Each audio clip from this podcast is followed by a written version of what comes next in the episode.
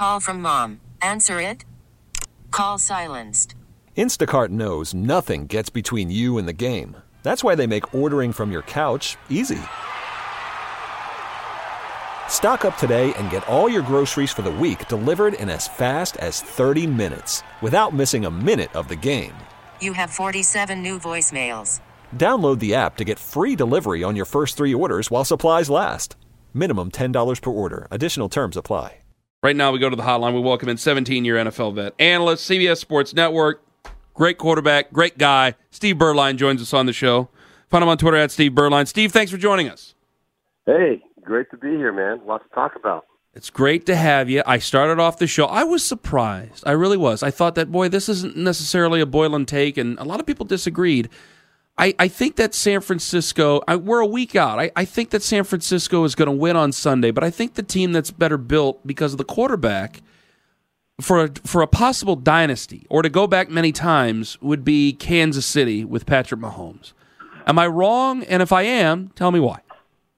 I don't think there is a right or wrong with this game, with this game, or anything about this game, uh, because I just think it's that even, and I think you can make a case for either side. And and I would love to say the 49ers, and I do think that the 49ers are probably uh, when you factor in how good their defense is, are probably the the better all around team right now. But you cannot measure the Patrick Mahomes effect, and and and I I, my gut just tells me, as much as I would like to say the 49ers are going to win because Kyle Shanahan, I've known him since he was five years old. Mike Shanahan, his dad was was my coach at the Raiders and the Broncos, and we're very, very close. And I know Kyle, and I would love to say I feel like the Niners are going to win, but my gut just tells me that Mahomes is going to do something at the end of this game to find a way to pull it out for the Chiefs, and that's just the way I see it going. We got the great Steve Beuerlein joining us on the show. When you've watched the NFL this year, are you a little bit refreshed? Because over the last few seasons, it's been unbelievable numbers through the air. And I know you're a quarterback, but boy, we've seen a lot of good game planning. We've seen a lot of good run games and a lot of team football that's been winning a lot of games and putting teams in high places. Yeah, no doubt about it. And, and uh, you know, the numbers, it's what the NFL kind of created with the rule changes over the last 15 to uh, you know 20 years. Uh, it, it's been you know an evolution, but we're at the point now where uh, the numbers are are ridiculous. How how how these quarterbacks are putting up the numbers. 5,000 yards is is like 4,000 used to be, even 3,000 back in the in the you know 70s and 80s. So. Uh, it's a different ball game, but man, there, there's some really creative things being done offensively, uh, trying to take advantage of the game. It's very hard to play defense um, you know, a lot of people say it's because the quarterbacks are that much better or the receivers are better, but that's that's implying that the defensive players are worse. So I mm-hmm. I don't think that there's a way you can make that argument other than uh, just to say you know the rules have changed and, and defenses are trying to do what they can do to adapt. The 49ers have done an incredible job of it. Uh, there's a lot of other teams that consistently seem to put defense, uh, good defenses out there on the field. Uh, but uh, it's an exciting time for the NFL with all these great uh, young players uh, all the excitement, the energy, the buzz is as strong as it's ever been, and uh, there's a lot to be excited about. I do believe that we have the two best teams playing in the Super Bowl, and I wouldn't be surprised either way with how this thing went. Steve Eli Eli Manning just retired. I'm not asking about the Hall of Fame or anything. That's you know, I'll I'll save that for other times. But Will Brinson had a pretty pretty strong tweet just about two hours ago where he said, you know, Eli's a career 500 quarterback. Yeah, he's got two Super Bowls, but you know, they're treating him like he's the greatest of all time. The Giants are. They're having ceremony after ceremony after ceremony. Meanwhile, Philip Rivers, they won't even answer his text with the, with the LA Chargers. It looks like Eli made the right decision. Do you think, because we've had younger players who, who seem to be more enlightened to their power, will we see more situations like Eli Manning where maybe a player says, and, and before John Elway, where he's going to go, you know what? You can draft me. I'm not going to play for your team. I'm going to sit this thing out. Well, it's a good, it's a good question. It has not happened many times in the mm-hmm. past, and, and I, I can't think of. Uh, it, it did happen right shortly after John Elway. In fact, my year coming out in, in 1987, there was a quarterback you probably don't even know remember him, but his name was Kelly Stouffer, um, and oh he was out of Colorado State. He was the fourth or fifth pick in the draft my year. Uh, he did the same thing. He held out, was drafted by the Arizona Cardinals, did not report, uh, told them that he didn't want to go uh, he ended up holding out for a whole year, and uh, it never really got his career going. But uh, I, I can see it happening in the extreme situations like this one. I mean, a lot of people believe, and, and it's hard to, to refute that the going to the Cincinnati Bengals for Joe Burrow right, of Joe Burrow right now would be um, a, very difficult place to experience success uh, with the way that team and that organization is run right now. So uh, it, this is the extreme case scenario where this could happen. I, I don't, I don't think it's going to become a regular situation, but I do believe that it could very well happen this year if the, if the Bengals don't deal that pick somewhere. And uh, Joe Burrow does not want to get buried in that organization, which a lot of people think could happen. Now, I mean, Jacksonville, when they took you in the expansion, and you're taking over an expansion franchise, you're going, great, this is going to be wonderful. And you may say that you might say that publicly, and maybe you really felt that way, Steve. But you've technically been through this situation, even though it was an expansion draft.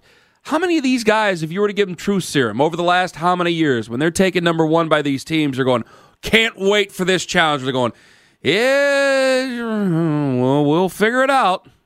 Well, in general, yeah. I mean that that that is the case. If you're if you're going to a team that's got that first pick, unless they've moved up to get that first pick, you're you're walking into a a bad situation probably, and and it just depends on who that organization commits to as a coach and how stable they are as far as being able to get that back on track. You know, Mike, you mentioned the expansion draft for me. I didn't have a choice. Um, I, I was put on the expansion list by a guy I don't like talking about because I didn't think too highly of him as a head coach. That was Buddy Ryan. Excuse me, and, and uh, that was the year that, that both the Carolina Panthers and the Jaguars came into the league, and I was excited to be in a situation where I was going to get to go somewhere where uh, I was going to be wanted. Now, uh, the, things didn't work out in Jacksonville. I was I really was hoping I would go to Carolina, and I ended up there a year later. Uh-huh. Uh, but but the way that the Jaguars and, and Tom Coughlin everybody promised me that things were going to be played out, it didn't work out that way. It was a very difficult year. It was a bad situation, but uh, fortunately, I was able to get out of it after a year, and, and, and things got better from there. But um, what these kids are going through now, what Joe Burrow specifically is going through, is, is a very difficult situation. You're talking about the beginning of what hopefully will be a long, prosperous career and it's a major, major decision. I, I can understand the argument either way. Uh, it'd be very, very difficult to sit back and just say I'm going to be happy going to the Cincinnati Bengals.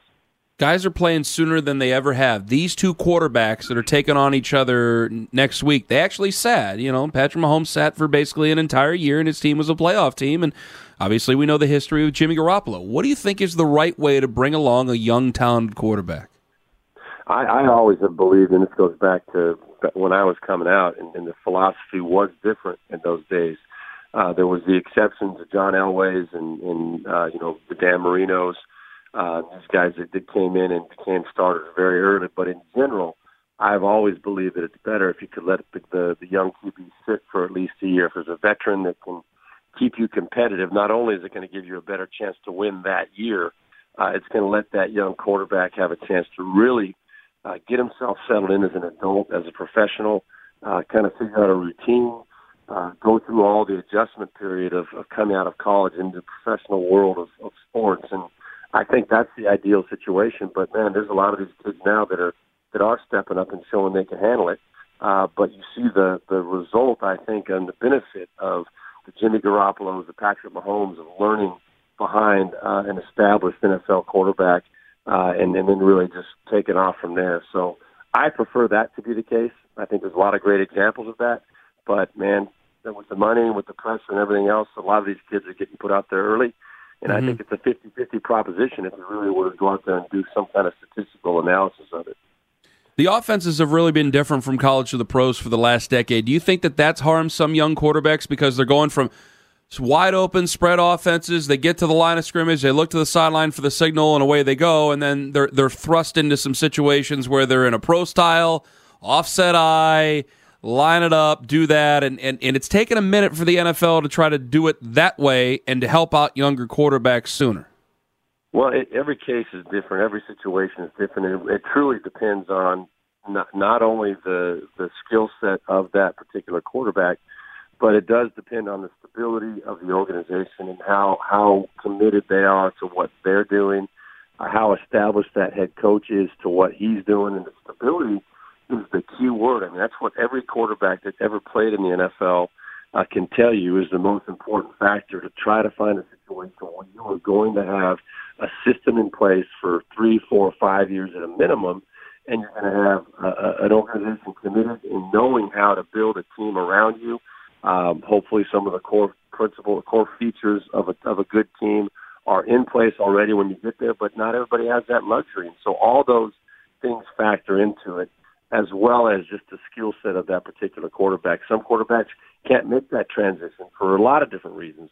Maybe it's style, maybe it's uh, the, the speed of the game, maybe it's the intellect, who knows? But uh, there's a lot of different reasons. We can build a lot of different cases as to why things do or do not work out for these young quarterbacks. You did win a Super Bowl, right? I did. I got one with the Cowboys. I was in That's right. What do you do? You still have the ring?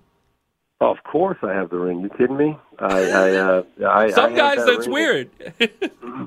no, I, I would. Uh, I would tell you. Uh, I'm not going to tell you where I keep it, but of course uh, not. generally speaking, it's somewhere around where I am. Uh, so, uh, because I like wearing it. The only time I ever wear it is, is, is in if I'm doing something on television or if I'm going to some kind of uh, uh, function uh, or a business uh, type of a, an endeavor uh, I'll break it out and wear it in those situations. So I like kind of having it around most of the time, but um, I don't wear it around, uh, you know, just casually because it just becomes too much of a conversation piece.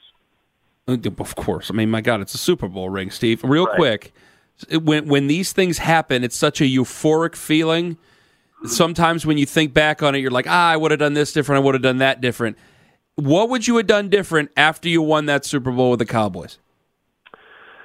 Well, that's a that's a good question. Um, there's a lot of things I would have done differently at different courses or different points in my career. Uh, you know, having the benefit now of wisdom and hindsight. But um, you know, I was fortunate. The, the year that we won that first Super Bowl, it was a '92 season, '93 Super Bowl, um, and and it was the first year of free agency in the NFL that came that year. So uh, Joe Montana and myself were the first two kind of hot commodity quarterbacks to come out uh, that year and, and really get to experience free agency. So um, I, I was really excited about that time in my life. I ended up choosing to go to the Arizona Cardinals. Um, it didn't work out great because uh, after my first year, Buddy Buddy Ryan was brought in, Mm-hmm. and you look back and you say maybe there was a better place I could have chosen with a little bit more stability. Uh, but you know, it is what it is, and you look back at it and you say, I gave it everything I had. I don't have a whole lot of regrets, but I would do some things a little bit differently, knowing what I know now. Steve, I can't thank you enough. You're great. Hope to run you down again soon. All the very best to you and yours. Anytime, happy to do it, man. Take care. This episode is brought to you by Progressive Insurance. Whether you love true crime or comedy, celebrity interviews or news, you call the shots on what's in your podcast queue. And guess what? Now you can call them on your auto insurance too with the Name Your Price tool from Progressive. It works just the way it sounds. You tell Progressive how much you want to pay for car insurance, and they'll show you coverage options that fit your budget. Get your quote today at progressive.com to join the over 28 million drivers who trust Progressive. Progressive Casualty Insurance Company and Affiliates. Price and coverage match limited by state law.